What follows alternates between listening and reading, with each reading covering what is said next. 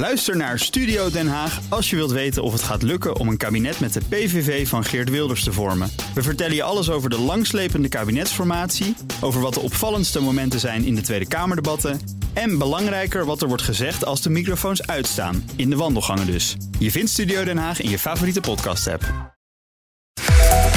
Ken je die mop van de nieuwe bestuurscultuur? Die zou er gaan komen, maar nu even niet. De kabinetsformatie is in zijn meest duistere fase aanbeland. We hebben geen idee wat VVD en D66 bespreken... terwijl ze werken aan de basis voor een nieuw regeerakkoord. Maar niet alleen wij zijn aan de zijlijn, maar ook de partij... die het echt anders zou gaan doen, Splinter. Maar ja, Splinter haalde geen zetel bij de Tweede Kamerverkiezingen. Maar ze is vandaag wel bij ons. De vrouw die Splinter is, zou je kunnen zeggen. Femke Merel van Koot is onze gast. Heel goedemiddag. Ja, hoe, hoe gaat het met u hoe, sinds de verkiezingen? Ja, het is toch nog even landen. Het is, uh, het is heftiger dan ik had verwacht. Ik dacht eigenlijk van nou, hè, dat, dat, ik zet het wel zo over me af. Maar ik ben zo ontzettend betrokken nog steeds bij alle debatten. Ik volg alles nog. Ja. Um, en ik, uh, ja, ik ben gewoon ontzettend betrokken bij, ook bij Splinter natuurlijk nog steeds. Want er mm -hmm. hebben meer dan 30.000 mensen op Splinter gestemd. En dan voel ik toch ook wel een enorme verantwoordelijkheid om dan meteen door te pakken. Dus ja. echt vakantie heb ik niet genomen. U had een halve zetel, hè? Kunnen we zeggen. Ja. maar ja, op een halve zetel kun je niet zitten. Ja, mag je dus wel de debatten volgen, je mag ze alleen niet meer voeren. Ja, en er zijn 115 uh, Kamerleden uh, nou ja, beëdigd die minder uh, stemmen hadden dan, dan, dan ik, dan Splinter.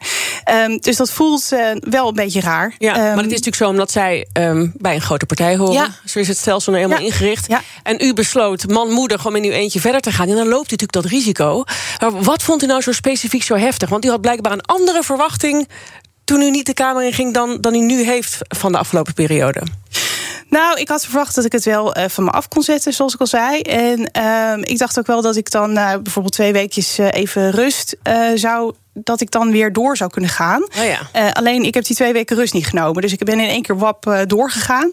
Um, en, en dat blijf ik ook doen, omdat ik heel graag Splinter verder uit wil bouwen. En uh, ook die mensen die op mij en op Splinter gestemd Ja. hebben, Ja. eigenlijk wil bedienen. En dus we zijn nu volop bezig met het opzetten van de partij. En ook in de voorbereiding van nieuwe verkiezingen. Ja, want de gemeenteraadsverkiezingen komen eraan. Daar Ja. gaat u aan meedoen. Onder meer begreep ik in uw woonplaats, Woerden. Ja, in Woerden. Ja. De, Andere plaatsen ook nog?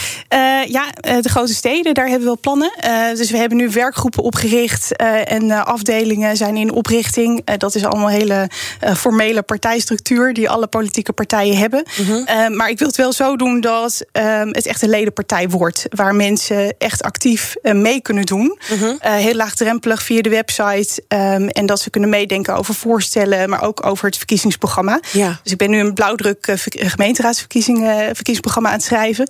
Dat dan aangevuld wordt met de lokale punten die aangedragen worden door de werkgroepleden. Ja, nou, nou is het voor heel veel nieuwe partijen altijd heel ingewikkeld om goede mensen ja. aan je te binden voor die lijst. Dat is heel erg belangrijk. Het gaat ook heel vaak mis natuurlijk binnen die nieuwe partij. Dat zie je nu natuurlijk ook weer gebeuren. Ja. Daar kunt u ook van leren.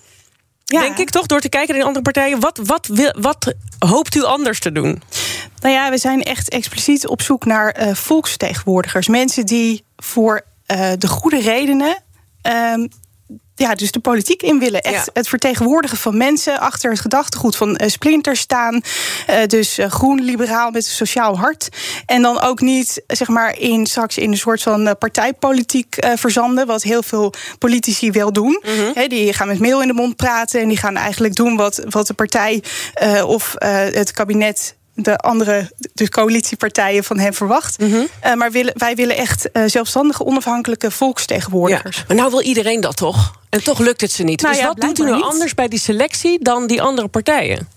Nou ja, dat is, dat is dus uh, inderdaad wel een uitdaging. Ja. ja dus er zijn uh, na de verkiezingen ongeveer 250 uh, mensen geweest die zich hebben aangemeld als actief lid.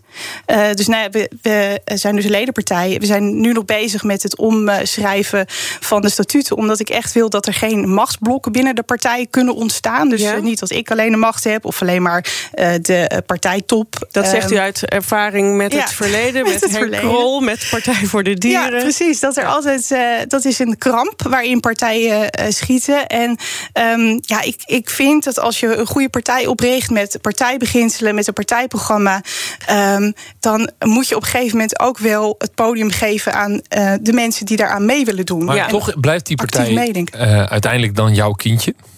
Ja. En, en dan is de vraag: hoe zorg je nou dat je de ja, de mafklappers buiten de deur houdt. De, de rasopportunisten die denken... nou, daar haak ik eens even aan... en dan kan ik meedoen in Amsterdam of in Utrecht of waar dan ook. En dan heb je binnen de kortste keren gedoe in de partij. Hoe zorg je nou dat je die mensen buiten de deur houdt? Um, nou, door goed te selecteren. Maar je kunt natuurlijk niet op basis van twee, drie sollicitatiegesprekken zien uh, wat en iemand denkt. Iedereen, en wat iedereen, wat iemand. Dus uh, ik heb wel het gevoel van je moet met de voet in de modder. Je moet echt laten zien uh, dat je om de goede redenen je aansluit. En dat betekent dus actief meedenken, actief meedoen. Ja.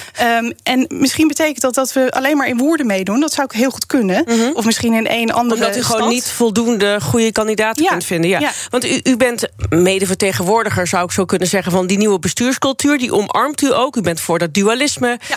U wilt dat um, mensen die onder uw partij vallen kunnen stemmen uh, op moties uh, zoals ze dat zouden willen. Als ik het even zo nou, vertaal naar de Tweede Kamer. Zoals, uh, Precies, ja. De dat bedoeld heeft. Zoals het bedoeld is, ja. Maar dat betekent ook die verantwoordelijkheid binnen de partij om dat ja, uit te dragen. Nou, kijk naar Sigrid Kraag. Die heeft ook heel lang geroepen nieuw leiderschap. Ja. Het wordt haar met haar dag nagedragen. Want ja, wat is dat dan? leiderschap zelfs. Ja. Precies. En, en, en nou, hoe vindt u eigenlijk dat het met haar nieuwe leiderschap gaat? Gaat dat goed? Nou, niet zo best. Want we hebben natuurlijk gezien uh, dat het nieuwe moreel leiderschap... in de eerste instantie was dat bij het uh, uh, nu al legendarische notulen-debat...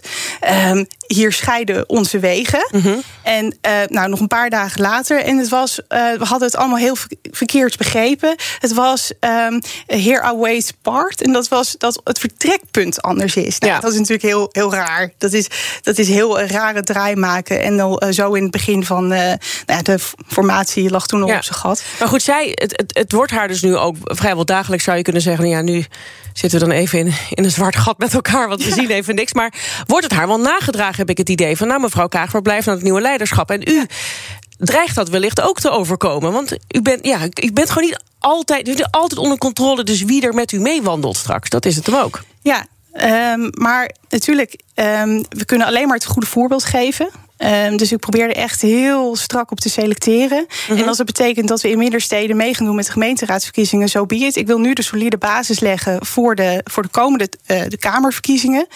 Um, en dan heb je natuurlijk heel veel handjes en mensen nodig die meedenken en die hun expertise uh, ja, ja. Maar wat is, geven. wat, wat is uw idee? Want we hebben in 2022 uh, gemeenteraadsverkiezingen. Ja.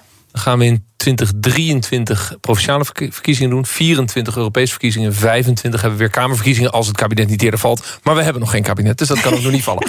Um, uh, dus dat is de lijn. Dus u kunt in principe elk jaar meedoen aan een verkiezing. Ja. Heeft u een soort pad uitgestippeld richting die 2025? Uh, en, en hoe ziet dat pad er dan uit? Nou, um, ik uh, zet wel de stip op de horizon van de Tweede Kamerverkiezing. We zijn natuurlijk een hele jonge partij. En dat moet zich ook nog uitkristalliseren. Um, we zitten ook met het probleem met funding. Dat zit iedere politieke partij, als je niet aan de leiband wil lopen van uh, de grote multinationals of de industrie of een uh, weet ik veel, een pandjesbaas ergens, die zegt van nou, ik maak zoveel geld naar de partij over via eventueel Stichting Vrienden mm -hmm. van. Of, ja. U heeft alle... gewoon minder geld dan ja, de rest. Ja, en ook geen subsidie. Um, dus dat is wel een, een, een ding uh, waar Hoe gaat we u dat dan werken. oplossen? Want je hebt gewoon geld nodig alleen om campagne te kunnen voeren. Ja, Absoluut. Dus leden en toch filantropen. Ja, het is vervelend dat je daarvan afhankelijk bent. Maar mensen die uh, geloven in het gedachtegoed van Splinter, inderdaad, ja. de nieuwe bestuurscultuur en de onafhankelijkheid van Kamerleden. Mm -hmm. um, uh, en natuurlijk alles wat ons uh, verkiezingsprogramma te bieden heeft. Want het is inmiddels was het 110 pagina's. en dat moest ook weer teruggebracht worden tot 10 behapbare standpunten. Ja.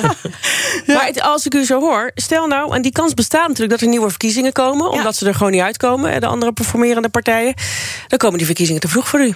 Nee, helemaal niet. Dan staat de splinter klaar. Kan ook morgen zijn, hè, bij wijze van spreken. Nee, het kan niet morgen zijn. Moet als, uh, maar als hoopt u er wel op dat die verkiezingen nog dit jaar toch nog komen? En dan, dan zegt u, dan doen we mee en dan zijn we klaar. En dan... Ja, ja. Okay. dan is het wel alle zeilen bijzetten. Uh, maar dan uh, zijn we er klaar voor. Dank, succes. Femke Merel van Koten Arissen van ook Bas van Werven vind je in de BNR-app. Ja, je kunt live naar mij en Iwan luisteren tijdens de ochtendspits. Je krijgt een melding van Breaking News. En niet alleen onze podcast Ochtendnieuws, maar alle BNR-podcasts vind je in de app. Download nu de gratis BNR-app en blijf scherp.